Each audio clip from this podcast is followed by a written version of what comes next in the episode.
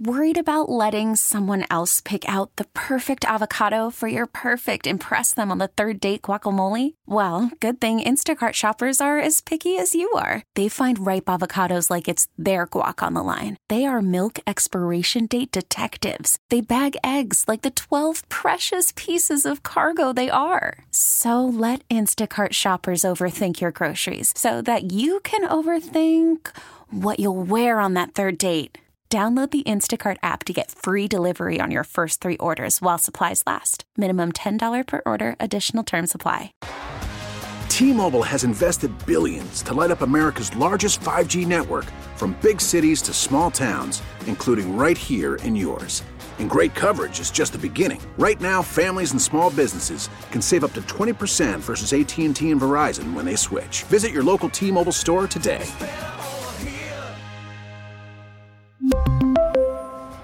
Plan savings with three lines of T Mobile Essentials versus comparable available plans. Plan features and taxes and fees may vary. Well, you know what, what day it is. It's Monday. And that means Monday Musings, and that means John Parillo. John, welcome back, and uh, and but welcome, John. Well, thank you.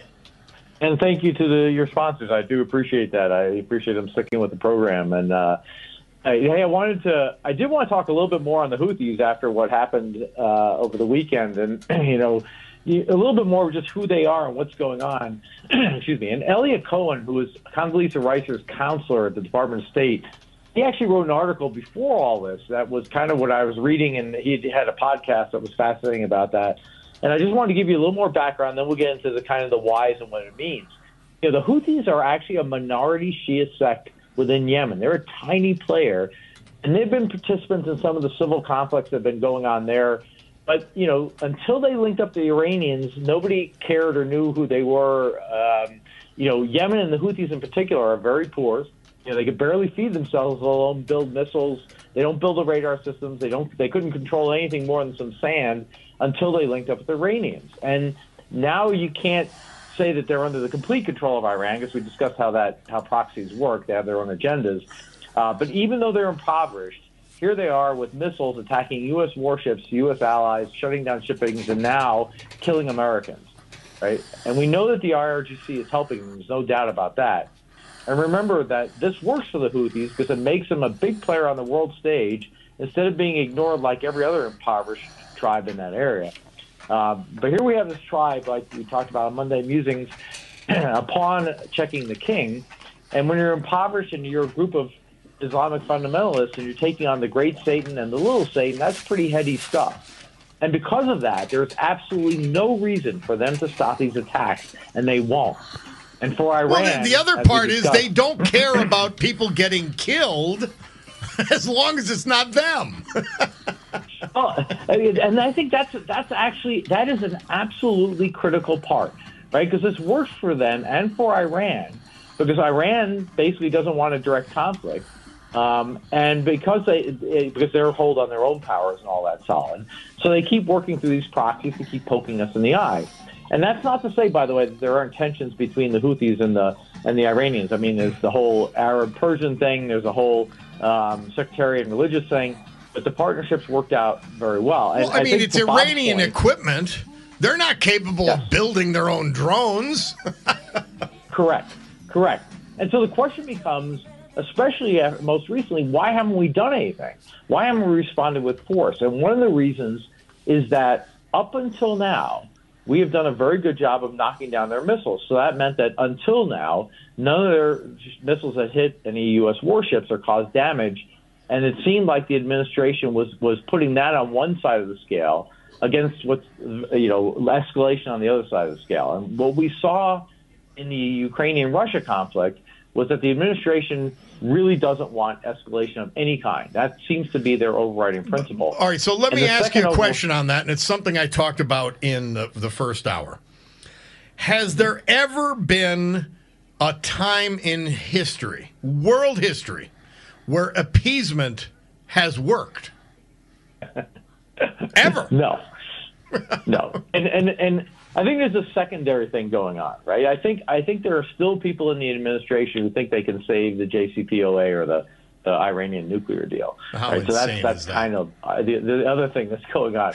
You know, so and and and then and then for us Americans, it's like this is you know one of the reasons why I think Bob's show is so important is we tend to think of these things in small compartmentalized sections. Like this is a Houthi issue, and it is, but it's not just that, right? Um, if we really want to stop the Houthis, we have to understand their motivations and their pains, and we have to figure out how to stop that, as opposed to um, just you know talking about. It. So the IRGC, no matter what they say, what they chant, they don't want to lose people, and that's the next step that we would have to take in order to end this.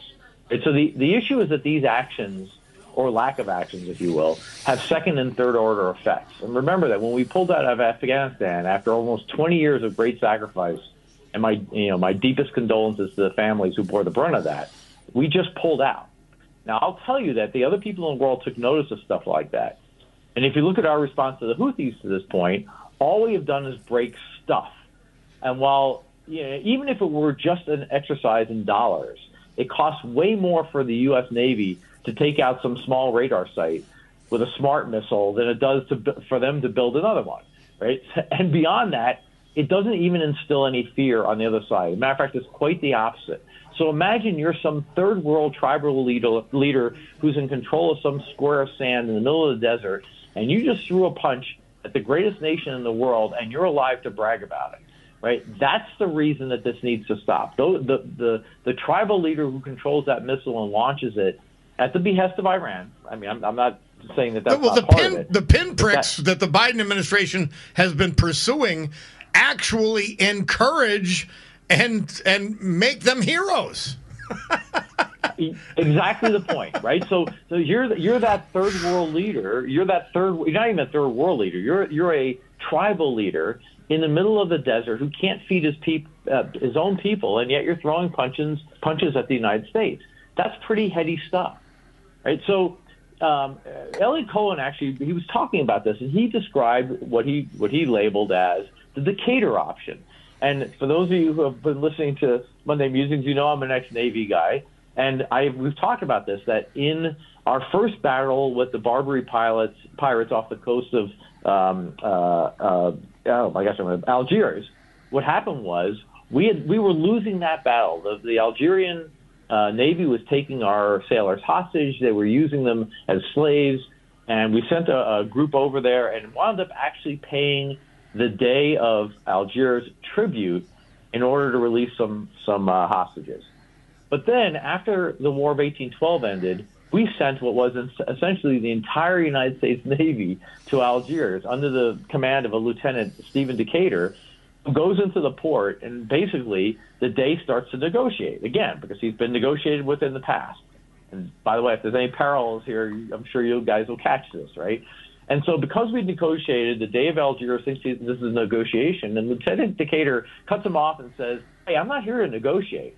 We're going to take every ship in your port and sink every ship that tries to get into your port, and then we're going to level your city if you don't release not just the American hostages, but every European hostage as well."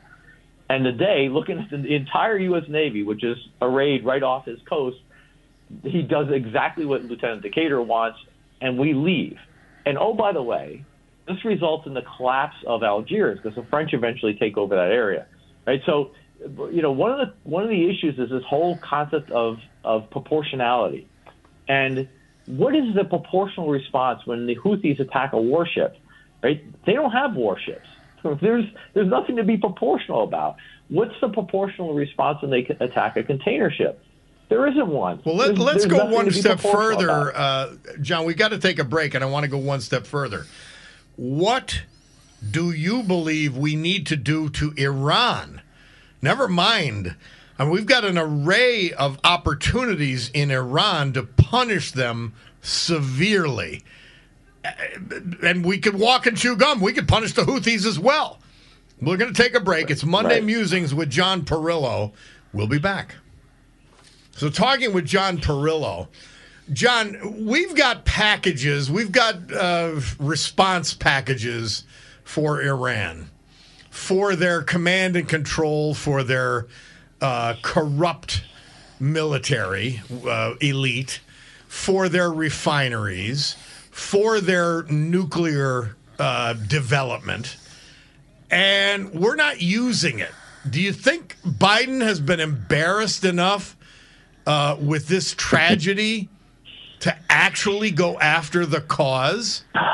And we're admitting they're Yeah, the that's a good- cause. We're admitting it. That's a, that's a, that's a great question, and and uh, you know before you even answer that, just the, the word the word proportionality actually comes from back when we were discussing nuclear options. So the reason they talked about a nuclear proportional response. That's where the phrase comes from. So there was no nobody ever you know back when the phrase came out anticipated using it for you know in a case like this. And to Bob's point, I think the, the real question is you know what remember your Sun Tzu. You always play to your opponent's weaknesses, not to their strengths. And the weakness of the Houthis is that they rely on the Iranians for everything. They don't get, they can't get a radar up, they can't get a missile, they can't get fed, they can't get anything without the Iranians. And the Iranian um, uh, weakness is that they their grip on power is pretty tenuous, and they don't want an all-out war with the United States. Right. So if you're, I, I, And we I are gladly accommodating that uh, wish. So Yeah. exactly. So instead of playing to their weaknesses, we're playing to their strengths, right? Because their strength is in the ability to con- keep conducting these little pinprick. And, I, and again, for those families involved, that's not pinprick. I don't mean it that way, but um, you know, they, they they don't want the all-out war. They can continue firing these missiles. They can continue to harass uh, the great Satan in, in, in America um, as long as we don't respond aggressively and stop trying to just break things and start trying to take out people, right? Neither the Houthis nor the IRGC is would be would be um, would still be here if we were taking out people, right? Because you, you can they can keep building radars, they can keep building missiles, they can, but you start taking out their leadership or you start attacking their people, and that changes the calculation drastically. Now, I suspect, uh, and I'm, I'm with Bob. This I don't know why the administration has this uh, inability to understand that you have to attack the people that are attacking you, not just break their stuff. And again, I suspect it has something to do with the JCPOA. But if we really want to end this, we're going to have to start, you know, putting warheads on foreheads and not just, you know, breaking stuff and, and taking out missile silos. Um, and, and that's a that's a big step for for this administration because they've shown great reluctance to do it in the past. But the, there is a certain language that they, only they understand out there, and it's not breaking stuff. I will tell you Is that. is there a point? Let's just think philosophically. Is there a point at which a weak person realizes that strength is called for, or or do they just continue being weak? You're- asking a philosophical comment, which I, I can't answer, right? Because it really depends on the person who's answering it. I think I think I, I again I would go back to the, the this administration seems to be terrified of escalation anywhere. So they again, if you look at our response to Russia invading Ukraine, it has been very very tepid in my mind, right? I mean, we certainly haven't given it, it's not like we're, we're we're directly attacking Russians, or even if we should. All the Ukrainians are saying is arm us, and we're unwilling to do that to the extent that the uh, that the Ukrainians really need. If you look at the, our withdrawal from Afghanistan, it was really precipitous, right? It wasn't, hey, we're thinking this through. We need to we need to see what comes next. It was no, we're getting out of here because we don't want anything anything to happen to us. You know, obviously that didn't work well. If you look at this conflict, what you see is we're unwilling to escalate against the Iranians because we're afraid of a larger regional conflict. Right? I, if, if, if I were looking for a uniform uh, process or uniform thought process of what's going on in the administration, that would be it in my mind. Right? Um, and, and I think it's wrong. Right? I think you, you let's say let's say this as, back. as we conclude, John. Let us hope that next Monday we could talk about how disproportionate our attacks on Iran and the Houthis were, because they should occur this week, certainly no later. I, I hope we're I hope we're talking about wow, did we light them up? I, I, I hope and pray. Yeah, the uh, if you get a chance, the uh, the the article was the Decatur option. It was by Elliot Cohen. Um, the, uh, it's worth reading, and ba- basically he says, "Look, we have to act like Stephen Decatur back Yep. in the Second Algiers War, and that's the Okay, only thing can that I will help you? deter pirates. We know the answer. We just have to. We just have to admit that we know the answer." All right, hold on. John Parillo, Monday Musings. Always uh, enjoyable, always educational. Thank you, John. You guys have a great day. Thank you to you and your listeners again, and I hope you have a wonderful week. All right. We really need new phones. T-Mobile will cover the cost of four amazing new iPhone 15s, and each line is only $25 a month. New iPhone 15s? Only at T-Mobile get four iPhone 15s on us and four lines for 25 bucks per line per month with eligible trade-in when you switch. Minimum of four lines for $25 per line per month with auto pay discount using debit or bank account. $5 more per line without auto pay, plus taxes and fees. Phone fee at 24 monthly bill credits for well qualified customers. Contact us before canceling account to continue bill credits or credit stop and balance on required finance agreement due. $35 per line connection charge applies. Ctmobile.com. Spring is a time of renewal, so why not refresh your home with a little help from Blinds.com? We make getting custom window treatments a minor project with major impact. Choose from premium blinds, shades, and shutters. We even have options for your patio, too. Blinds.com invented a better way to shop for custom window treatments. There's no pushy salespeople in your home or inflated showroom prices. Our design experts can help you find the perfect window treatments on your schedule. We'll even send free samples directly to you. Plus, we can handle the measuring and installation for you. Unlimited window treatments installed for just one low cost. And with Blinds.com, you'll always get transparent pricing, no hidden fees. Our free shipping and 100% satisfaction guarantee can put the spring back into your step and into your home, too. Shop Blinds.com right now and save up to 45%. Up to 45% off for a limited time at Blinds.com. Blinds.com. Rules and restrictions may apply. Oh, oh, Protect your vehicle's engine with a full synthetic oil change and save with Mobil One at O'Reilly Auto Parts. Purchase five quarts of Mobil One full synthetic motor oil and receive a $10 O'Reilly gift card after rebate. See store for details. With your Mobil One purchase, you'll also receive two times points during O Rewards Bonus Points Month at O'Reilly Auto Parts. Oh, oh, oh, O'Reilly